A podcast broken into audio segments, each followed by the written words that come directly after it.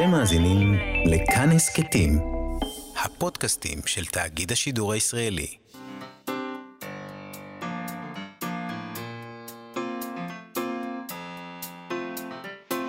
מה שכרוך עם יובל אביבי ומה יעשה לה. שלום, צהריים טובים, אנחנו מה שכרוך בכאן תרבות. שמחים שהצטרפתם אלינו ב-104.9 ו-105.3 FM. איתנו באולפן היום חן עוז ואיתי סופרין שעושים איתנו את התוכנית, ושלום לך יובל אביבי. שלום, מה יעשה לה? אנחנו נדבר היום עם המוזיקאי אסף תלמודי על מופע ראשון מתוך סדרה שהוא יערוך. אה, סדרה שהמופע הזה יוקדש ליצירתו של דוד אבידן. נכון. מדובר במופע שמשלב וידאו, סאונד, שירה ומוזיקה. נדמה לי שזה משהו שדוד אבידן היה עובד, אה, אוהב. אני גם חושב, חשבתי, כששמעתי חלקים שעוד מעט גם נשמע, אז אני די, אני בטוחה שהוא היה מת על זה. את כל הערבוביה הזאת של, אה, של אה, איך קוראים לזה? עירוב פלטפורמה? לא, לא משנה. נדבר על זה עוד מעט, אסף תלמודי יסביר לנו מה זה. נדבר גם עם אילי גרין שלנו על פרשייה חדשה בעולם אספנות הספרים. אבל uh, נתחיל עם פרס ספיר. נכון, מפעל הפיס יוצא בקול קורא עכשיו למו"לים וסופרים עצמאיים, ו- ולא, ולא עצמאיים גם, uh, להגשת מועמדיות, מועמדויות לפרס ספיר לספרות לשנת 2020. מאוד מבלבל פרס ספיר, כי בעצם הוא חולק ב-2020, אבל הוא היה על 2019. מפעל הפיס מציין השנה 20 שנה להיווסדו של פרס ספיר. ולכבוד הדבר הזה הם מגדילים את סכום הפרס שהוענק לספר הביקורים. Uh, עד היום הם, בספר הביקורים uh, קיבלו 40 אלף שקלים, הזוכה בפרס, ועכשיו זה יהיה 75 אלף שקלים.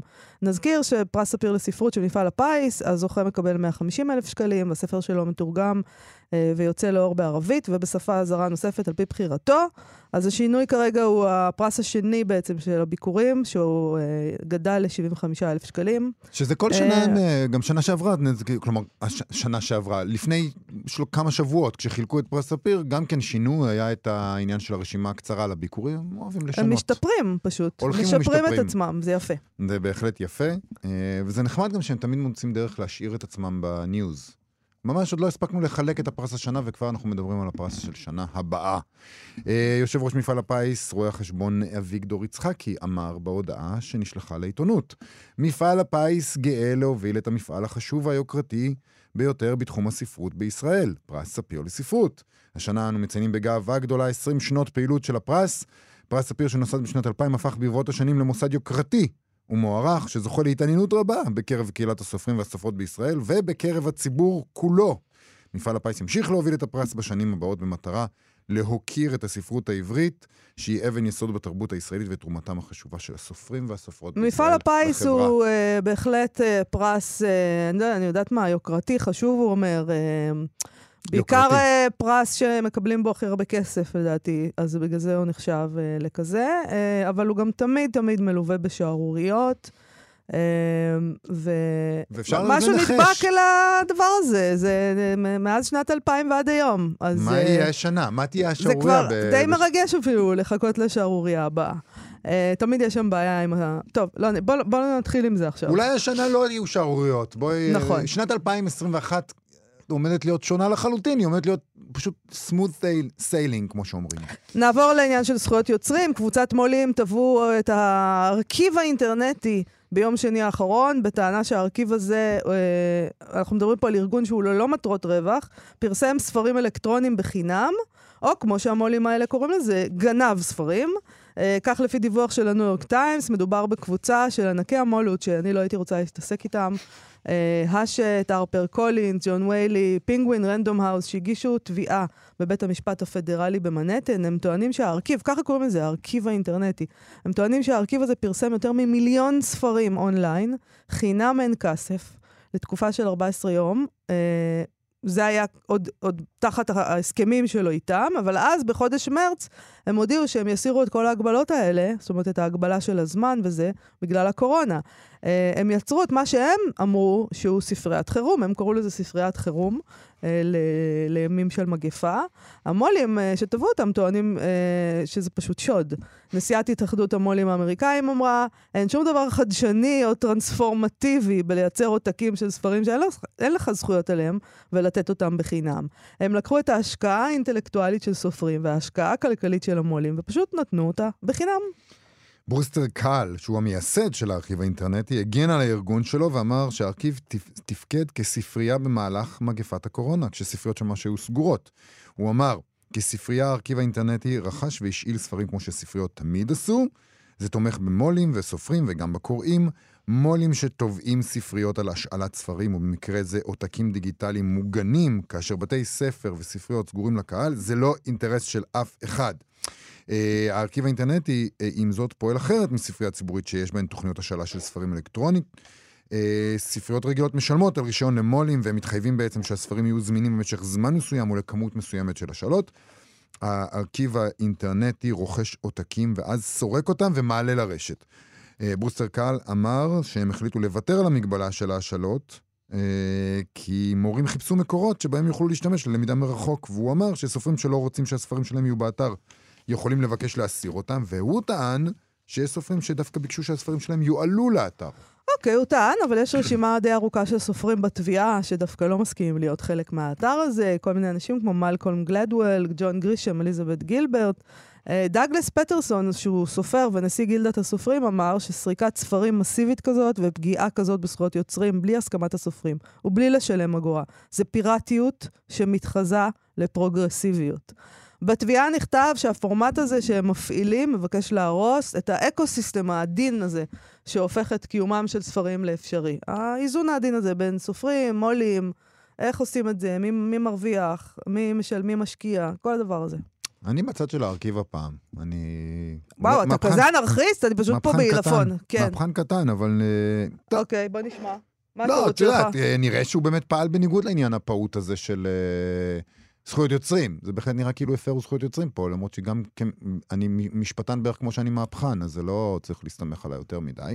אבל אה, טובת הכלל גוברת. אה, אנשים היו צריכים גישה לטקסטים, לא יכלו ללכת לספרייה, לא יכלו לעשות כלום. יאללה. ולפי מה שאני מבין זה עותקים מוגנים. זאת אומרת, במקום שזה יהיה עותק שה... שהוא... הצפייה בו מוגבלת ל-14 יום, אז הם פתחו את זה לשלושה חודשים נגיד. אז אפשר, יכולים לעצור את זה מתי שהם רואים, בכל אתה רגע נתון הם יכולים לחייב אתה בתשלום. רוצה גישה לטקסטים, אתה מוזמן אה, לרכוש את הגישה לטקסטים, פשוט. אה, נכון. זה קיים, תיכנס לאמזון, ותוריד לעצמך איזה ספר שאתה רוצה, נכון. ותשלם עליו. ומה עם אנשים שאין להם כסף לזה? אז אה, אז נגיד יש, בתל תראה, אביב- האינטרנט מלא בזה. נגיד, הם יכולים ללכת לפרויקט בן יהודה, הכל שם בחינם. הם קוראים אנגלית. יש גם פרויקטים כאלה באנגלית, שהם יכולים לקרוא לא, בחינם, אבל תראי, דברים ש... נגיד, נגיד הספרייה, הספריות בתל אביב. הן פתוחות לקהל, אם אתה תושב תל אביב, אתה יכול לקחת ספרים בחינם, אתה לא משלם על זה, זה שירות שהעיר נותנת עבור התושבים שלה, אתה לא משלם על זה שקל, ואז פתאום נסגרת הספרייה. וזה היה המקום שבו אין לך כסף אה, לספרים לקנות, ואתה לא יכול, ו- ואתה אבוד עכשיו. אז יש מקום כזה שאומר, אני אהיה הרובין הוד של האנשים האלה. אתה יכול להיות הרובין הוד של האנשים ולחלק מכספך, בהחלט. רובין הוד לא לא חילק יכול, מכספו, אה, לחלק- הוא לקח מהשירים ונתן לעניים. אוקיי, בסדר גמור. בגלל זה, דרך אגב, אה, רצו לשים אותו בכלא, אה, בין השאר. אה, אבל...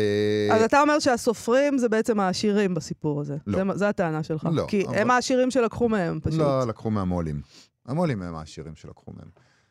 בסדר, לא הסופרים. כי אתה החלטת שזה מהמו"לים. כי הסופרים לא יקבלו תמלוגים וזה לא נחשב לכלום. ברור שזה נחשב, אבל היה קורונה. אנשים היו אוקיי, תקועים יובל, בבית. אז כשאתה אה, תיתן מה- מהמעות הקטנות שלך, אה, נגיד, אני יודעת מה, משכר האומנים שלך, אז כן. תוכל לתבוע גם מהסופרים לתת אה, משלהם. אני אולי. לא תובע מהסופרים כלום, אני אמרתי, אה, העניין הזה אה, מנוגד, נשמע כאילו הוא מנוגד לזכויות יוצרים, זה בהחלט המצב, אבל היה פה מק- מצב אה, מאוד מאוד יוצא דופן, ואפשר היה לחשוב בכלל, ש... לחשוב, אפשר היה לחשוב שהמצב היוצא דופן הוא שפשוט מיליוני אנשים ברחבי העולם, הם לא יכולים בלי לקרוא עכשיו ספר, הם כולם בטירוף. וחייבים אה, לפרוץ בשבילם מה ולגנוב בשבילם שמפתיע זה ספרים. שכמה שאני מהפכן קטן ואנרכיסט קטן, מתגלה שאת אפילו, שוב מתגלה שאת אפילו יותר שמרנית ממני, ואת יושבת לצד שמרנית. בעלי הכוח, אני תמיד המו"לים. הדורסניים, אני לא חושבת, אני יושבת לצד הסופרים. משלמים תמלוגים לסופרים, ואפשר להתפרנס בכל העולם. המו"לים האלה משלמים לסופרים שלהם מיליונים. זה לא כל כך- משנה, אבל כמה משלמים.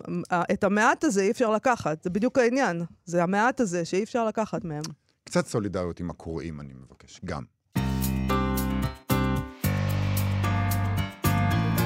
מה שכרוך, ב-18 בחודש יתקיים ערב אה, ממשי, לא בזום, לציון 25 שנים לפטירת דוד אבידן. יהיה בערב הזה שילוב של אינטליגנציה מלאכותית, וידאו ארט, רוקנרול ורובוט דוד אבידן.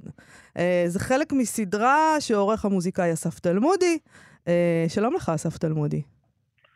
שלום, צהריים טובים, מה שלומך? בסדר גמור, מה שלומך אתה? אה, לא משהו, אתה יודע, רגע, חכה, בוא נ- נעצור עם זה רגע. מה זה רובוט דוד אבידן? תראי, אה, אה, הביטי. אה, קודם כל אבידן תמיד היה לו עניין במשהו שמישהו הגדיר סוג של טכנו-מיסטיציזם כזה.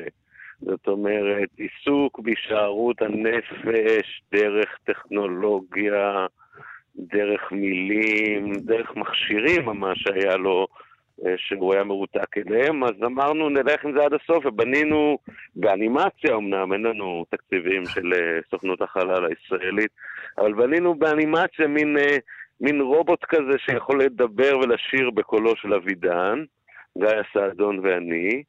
אה, והוא כזה נראה גם כאילו מודבק מכל מיני דברים, זאת אומרת, משהו חצי, חצי אקספרסיוניסטי, חצי סאוט פארקי כזה. ואז הרובוט אבידן הזה, הוא השתתף באירוע ל-25 שנה למותו.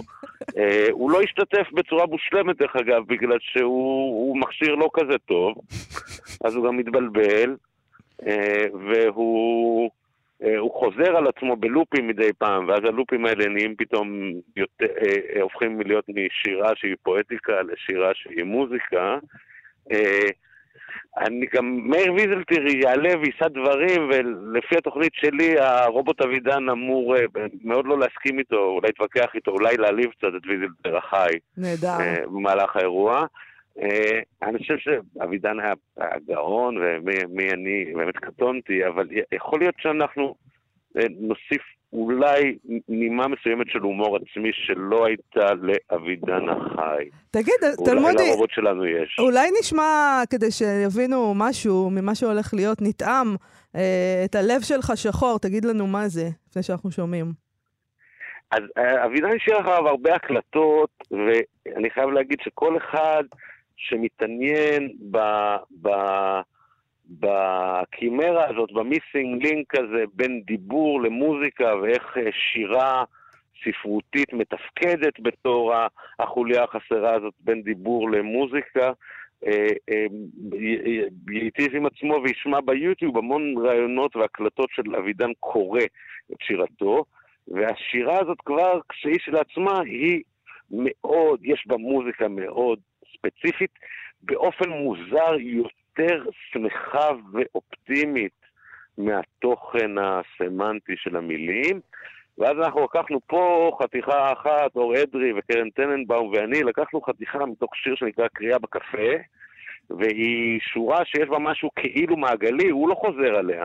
אבל אז ברגע שחזרנו עליה כמו בלופ, אז פתאום נהיה שם לחן קומפלט, שזה לא לחן שלנו בעצם, זה בעצם לחן של אבידן לחתיכה קטנה מתוך שיר ארוך, שפתאום נשמע אופטימי ואיום ונורא באותו זמן. נכון, אז בוא נשמע, נשמע את הלב זה שלך רגע. שחור. הלב שלך שחור, אינך יכול לשמוח באמת. אתה רוצה לחיות חיי שעשועים, אבל הלב שלך שחור, אינך יכול לשמוח באמת. אתה רוצה לחיות חיי שעשועים, אבל הלב שלך שחור, אינך יכול לשמוח באמת. אתה רוצה לחיות חיי שעשועים, אבל הלב שלך שחור. אינך יכול לשמוח באמת. אתה רוצה לחיות חיי שעשועים, אבל הלב שלך שחור. כן, זה... כן, לא יודע, אותנו זה, זה מצחיק איכשהו. לא, תגיד, אה, אז כשמלחינים את אבידן, הדברים האלה פשוט אה, יוצאים מעצמם? הוא פשוט, זה קל להלחין אותו כי הלחן כבר זה- בפנים? תראה, זה, לא, כל אחד והטכניקה שלו, כי גם איתמר רוטשילד ישיר לחנים שלו, איתמר הרבה הרבה יותר אה, אה, אה, פואטי ועמוק ממני, אני כאילו מחפש איזה תחכום טכנולוגי ואז איזה משהו אידיוטי בתופעת קצה. מה שאתם שמעתם זה לא ממש לחן לאבידן, זה לחן של אבידן, שמה שקורה כשאתה נותן לקול של אבידן סתם לחזור. אה, אה, בלופ, אני אפילו לא יכול להגיד, זאת אומרת, אני, אה, אה, הוספתי את ההרמוניות, עשיתי מזה ג'ינגל כזה, כי זה פתאום היה כאילו, פתאום זה נשמע, אולי כאילו בצורה שהתחיל כל השירה של אבידן, זה מין ג'ינגל נורא, אה, נורא אה, אה, שנון ומושחז ווירטואוזי לכמה איום ונורא זה להיות בן אדם. כן, כן, כן. אבל להגיד שאיתמר מלחין את השירים שלו, יוצא שם משהו אחר, זה יוצא יותר עצוב.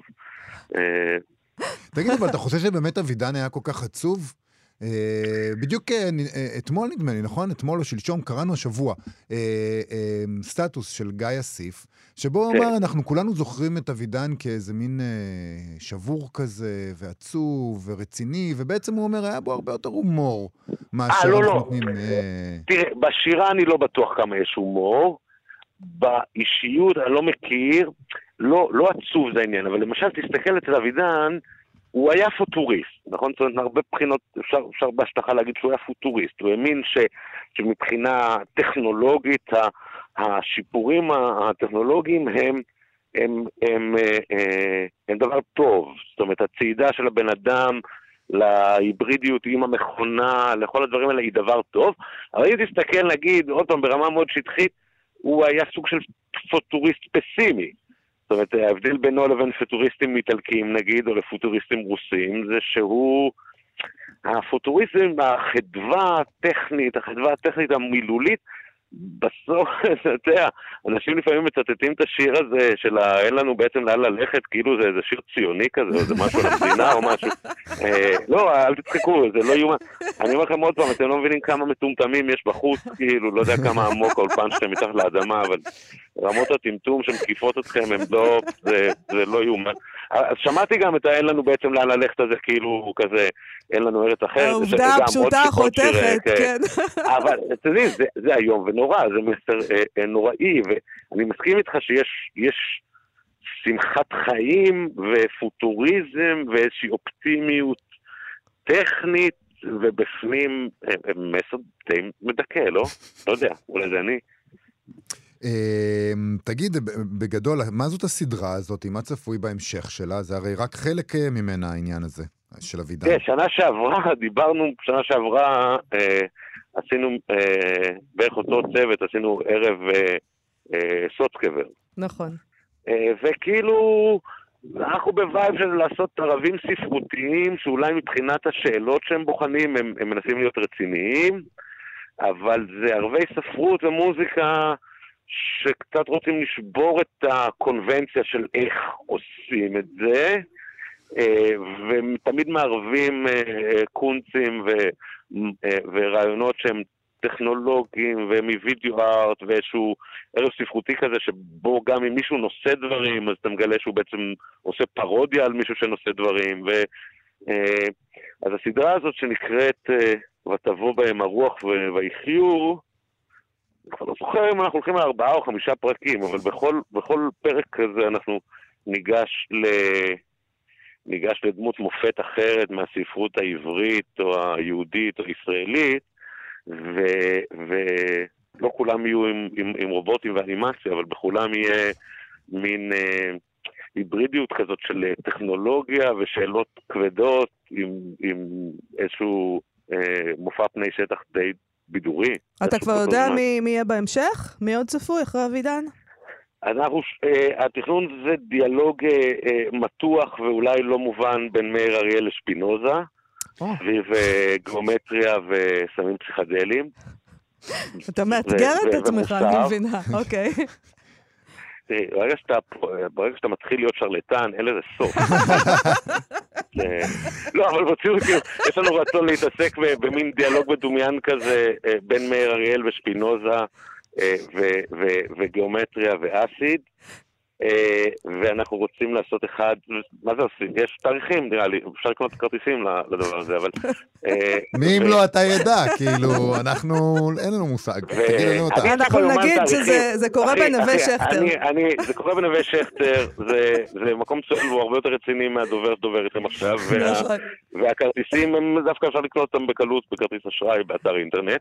אה, בוא אז נגיד יש גם, פינוזה, בוא נגיד, אוקיי. ויואל הופמן. אה, וגם יואל הופמן. שכאילו ננסה קצת לדבר קצת על ארכיטקטורה אה, והגירה וכמה שזה נורא ויפה. אה, אה, ואנחנו נעשה גם אחד על דיאלוג שהוא אפילו עוד יותר נפיץ, עוד יותר מופרך, בין אמיל חביבי ואורי צבי גרינברג.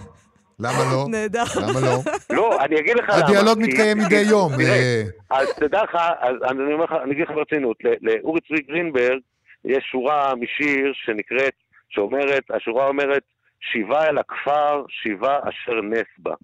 עכשיו, אתה מסתכל על השורה הזאת, אתה אומר, זה יכול להיות שורה של אמיל חביבי, לא? כן, כן. זאת אומרת, אה, אני, מצטער, אה, חברים, אני לא מציין את השיטה הזאת, אבל כאילו, אנשים שם מתאבלים באופן דומה על דברים דומים, ואז הם שניהם מתים, ואנחנו נגרום להם לשוחח על זה בשתי שפות, אני מניח, והם לא הבינו אחד את השני.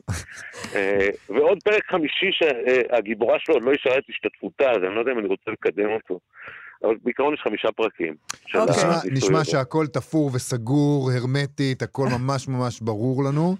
אה, בוא תספר אנחנו, לנו... אנחנו כן יכולים להגיד שהאבידן יהיה להדגיש- ב-18 בחודש. הוא יהיה בנווה בשמונה שכטר. שכטר. ב-18 בחודש, כן. והוא גם באולם קטן, וגם תחת ההנחיות החדשות, אי אפשר למכור המון כרטיסים כן, לזה. צריך להזמין כרטיסים. אה, אז צריך להזמין מראש. כרטיסים מראש, כי אחרת הדבר המוזר הזה יקרה בלעדיכם, וחבל. אוקיי. תספר לנו קצת על השיר לנו גם על שנשמע. השיר שנשמע. כן, אני לא יודע איזה שיר אתם הולכים להשמיע. מה לא ששלחת לנו. בן אדם. אה, אה, זה שיר דרך של, אבידן, אה, ולחן מרהיב של אה, איתמר רוטשילד, יחד עם קרן טננבאום ואור אדרי.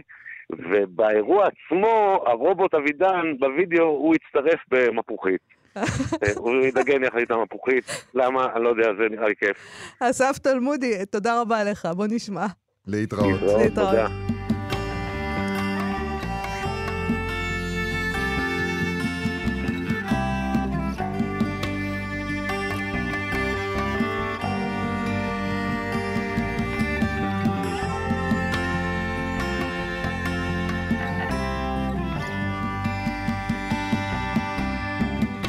ואנחנו חושבים הרבה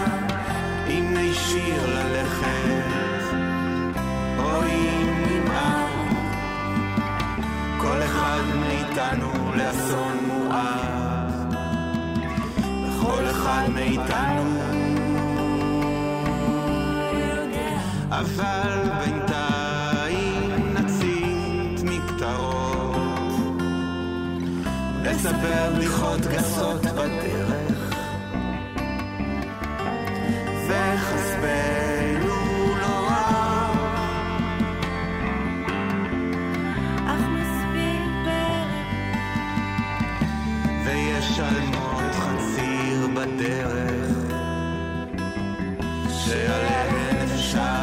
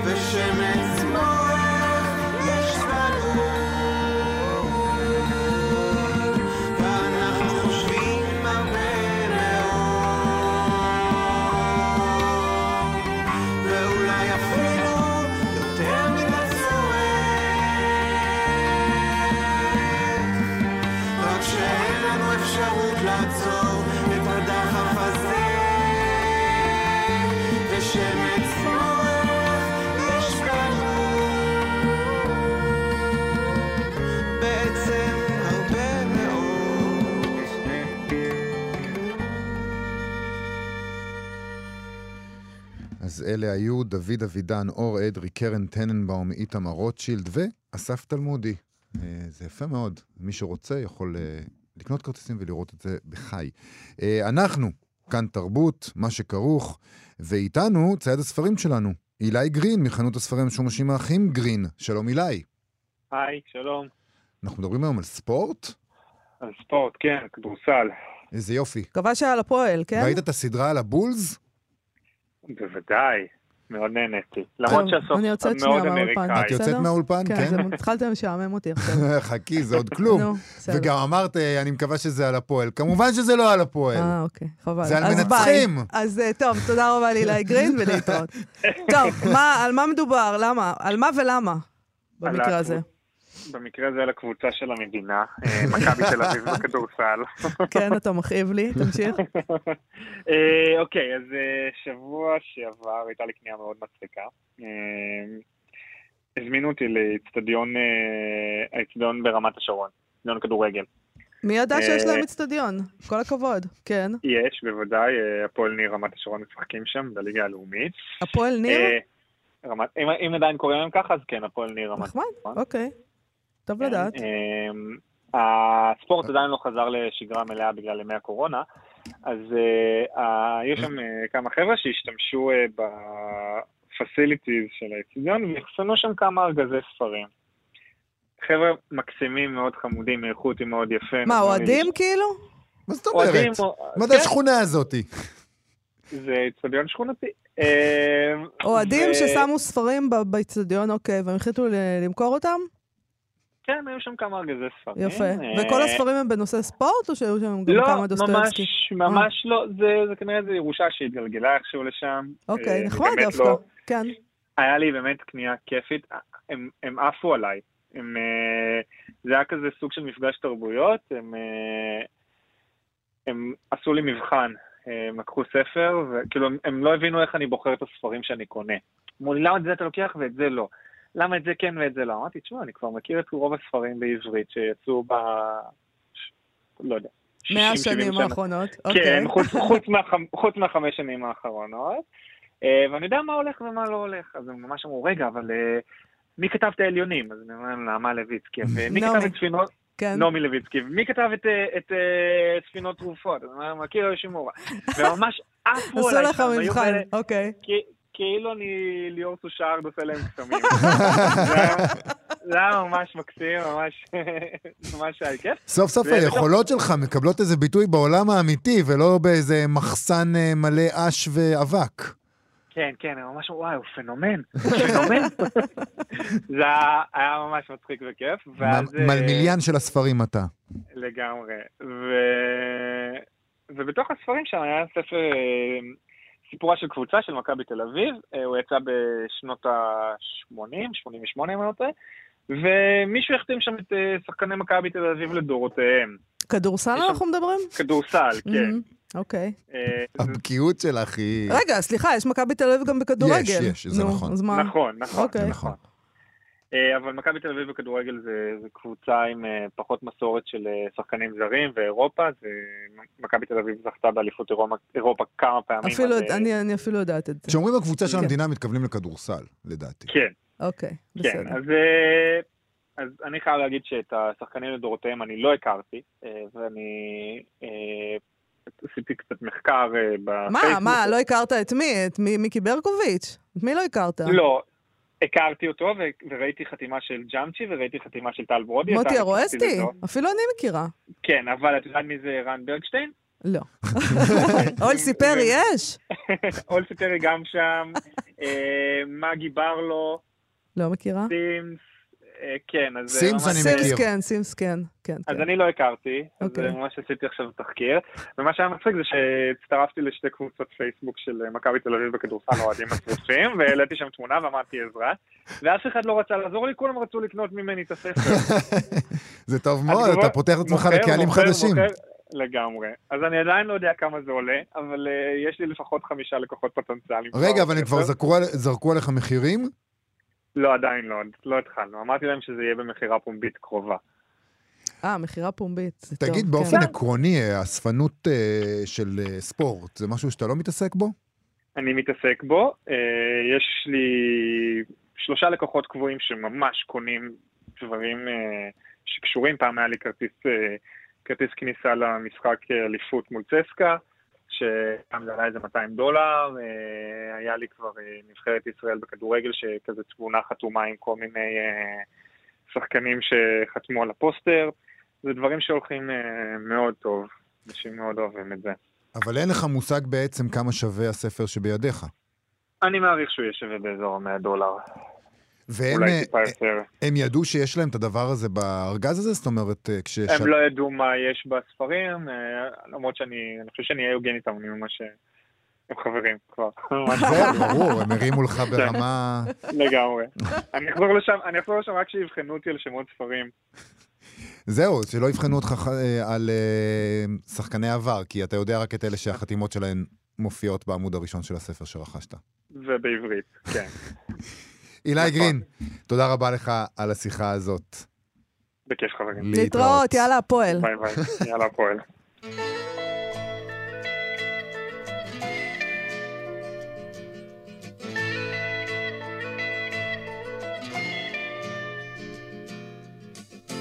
עיר גדולה בלי חיילים ואי אפשר לישון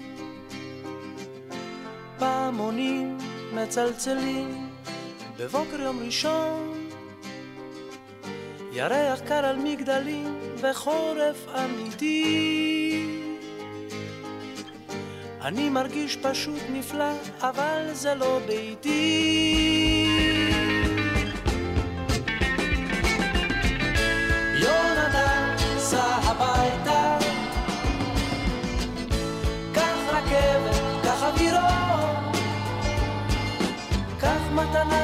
קטנה.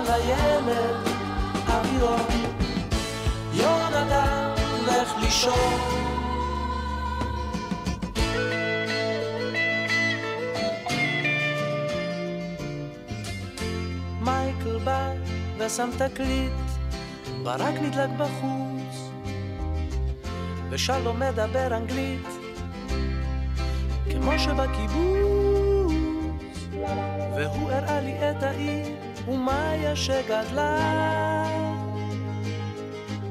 האנשים בריאים אבל השמש כאן חולה.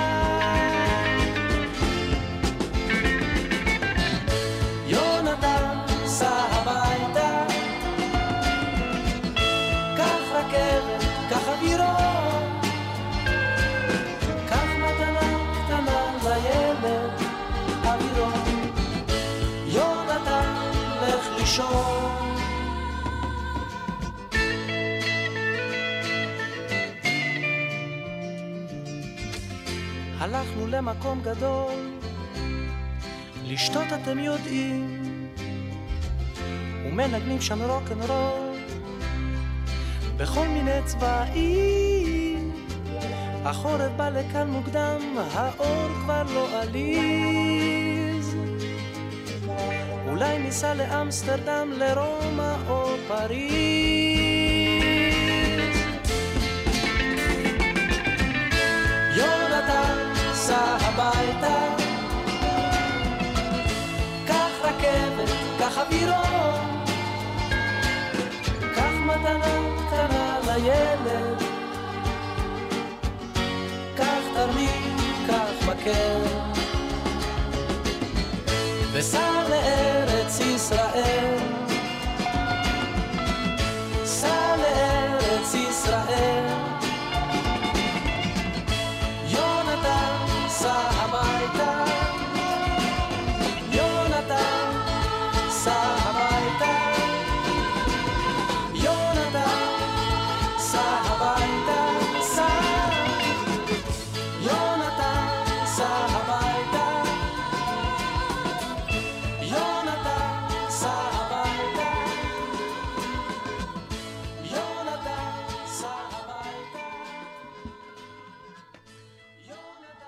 כאן תרבות, אנחנו מה שקראו, חזרנו עם מאמר של יאיר שלג, שהתפרסם אתמול במקור ראשון.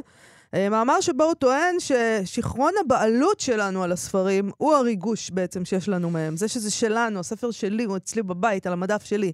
אז בואו נקרא וננסה להבין את הטענה שלו. כן, ככה הוא כותב, הוא כותב את זה אתמול, הוא כותב, אלמלא מגפת הקורונה היה אמור להיפתח מחר, זאת אומרת היום, ברחבי הארץ, שבוע הספר ה-60. אחד החגים העממיים היפים והמיוחדים ביותר שיצרה התרבות הישראלית, עדות לאיכותה האינטלקטואלית כבר בימים הקשים של שנות המדינה הראשונות. כמו הרבה דברים אחרים, גם הספר הפך במשך השנים יותר ויותר גם למוצר עסקי. רשתות הספרים הגדולות מפתות היום את קהל היעד יותר באמצעות מבצעי הנחה מאשר באמצעות הבטחה לספרי מופת. הן אפילו לא מהססות לכלול בחנויות ובמבצעים גם מוצרים אחרים מלבד ספרים. ועדיין, יותר מששבוע הספר הוא חגם של מבקשי המבצעים וההנחות, ובעיקר חג של אוהבי הספר עצמם. מבחינתם, העונג הגדול בביקור בירידים הגדולים אינו הגאווה בספרים שקנו, או באחוזי ההנחה המרשימים שקיבלו עליהם, וגם לא בחתימות הסופרים הפופולריים שהצליחו לקבל. העונג הגדול הוא עצם השיטוט בין עשרות הדוכנים ואלפי הספרים, התענוג, תענוג השפע של אוצר הספרים העצום המופיע בעברית. נכון, אני מסכימה עד עכשיו. כן? בטח.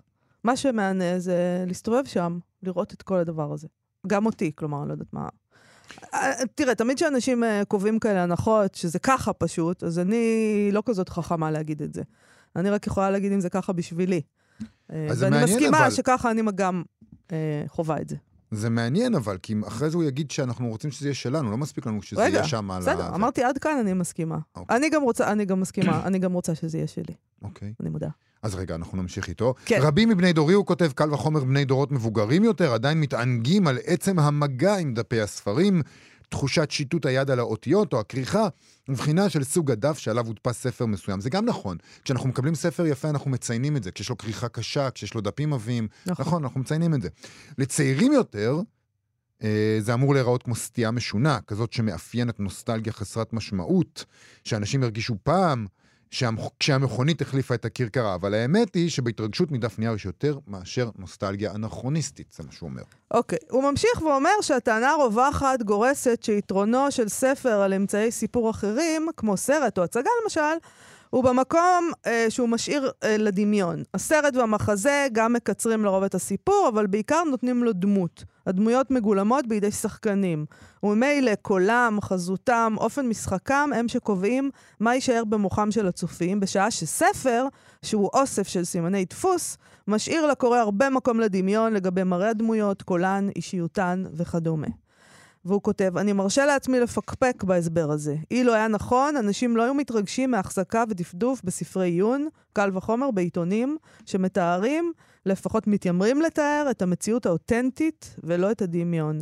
מכאן שעיקר יתרונו של הספר או העיתון על אמצעי המדיה האחרים אינו במרחב שהוא משאיר לדמיון, אלא במידה מסויה להפך, דווקא בעובדה שהוא סגור. יש לו התחלה, אמצע וסוף, ואין אפשרות להתערב בו.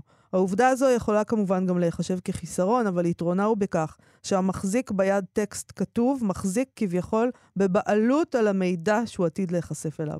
בין אם מדובר במידע עובדתי או פרי הדמיון. בשעה שאדם מאזין לתוכנית רדיו, הוא אינו יכול לקפוץ קדימה ולדעת מה יהיה סופה. כך הדבר גם כשאדם רואה סרט בקולנוע. בכל רגע נתון הוא נחשף רק למידע ששוחרר אליו עד אותו רגע.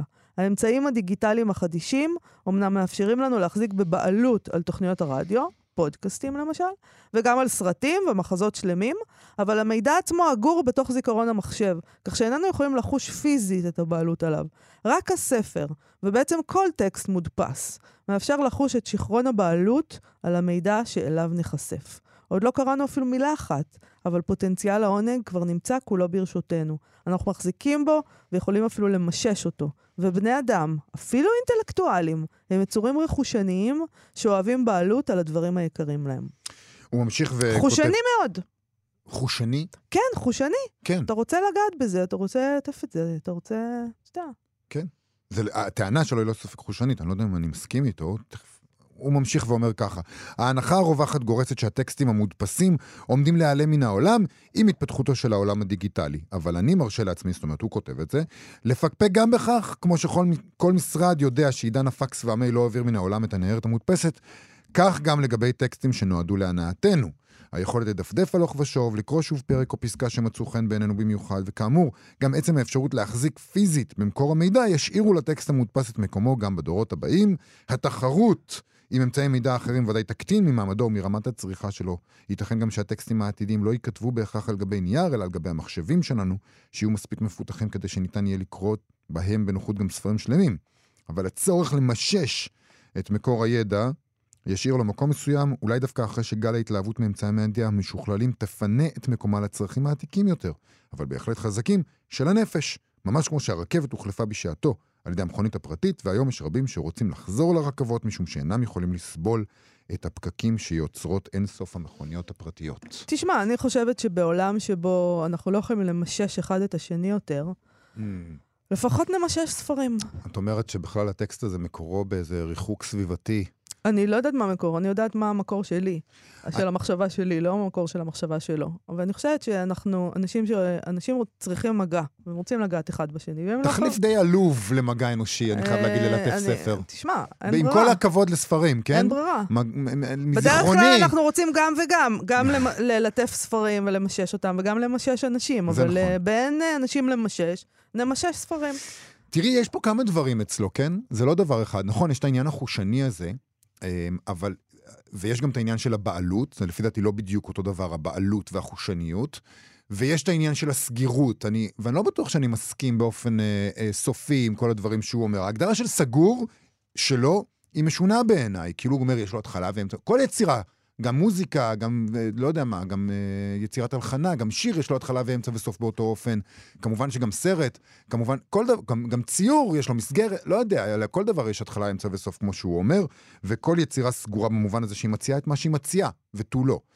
אמ, עכשיו, לגבי העניין הזה של להחזיק ביד, יש כבר הפרחה על ההשערה הזאת, המוזיקה. אה, את אותה טענה לפטישיזם כזה של בעלות, אפשר לטעון גם על אלבומים, אה, וינילים ודיסקים.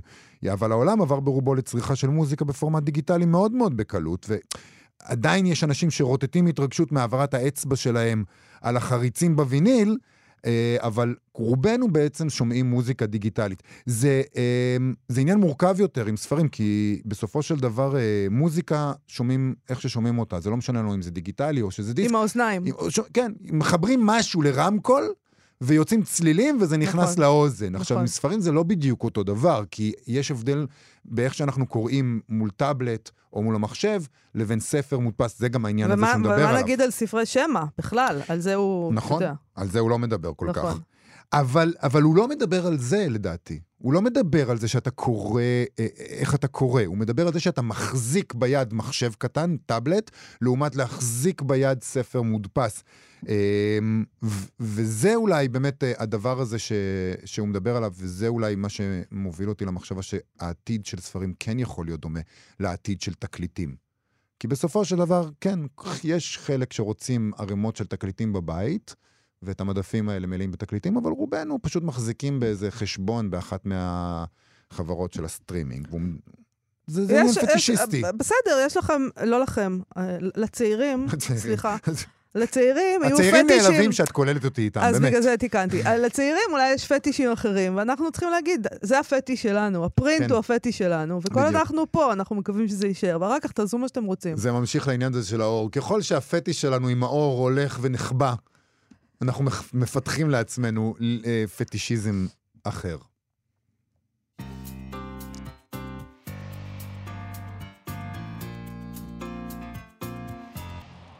טוב, נעשה המלצות, אני חושבת? כן, יובל, נעשה המלצות. פתאום הזמן עבר. אני לא שמתי לב, האמת? היא שאני לא שמתי לב, ולכן גם אני לא מוכן עדיין להמלצות. אוקיי, אז אני. אגיד לך שהיום בשש בערב, היום, יום רביעי, בשש בערב, תתקיים, אה, יתקיים ערב השקה וירטואלי. אני מתה על ערבי השקה וירטואליים. כי אפשר לבוא. אפשר לבוא. אני חושבת שאני אבוא.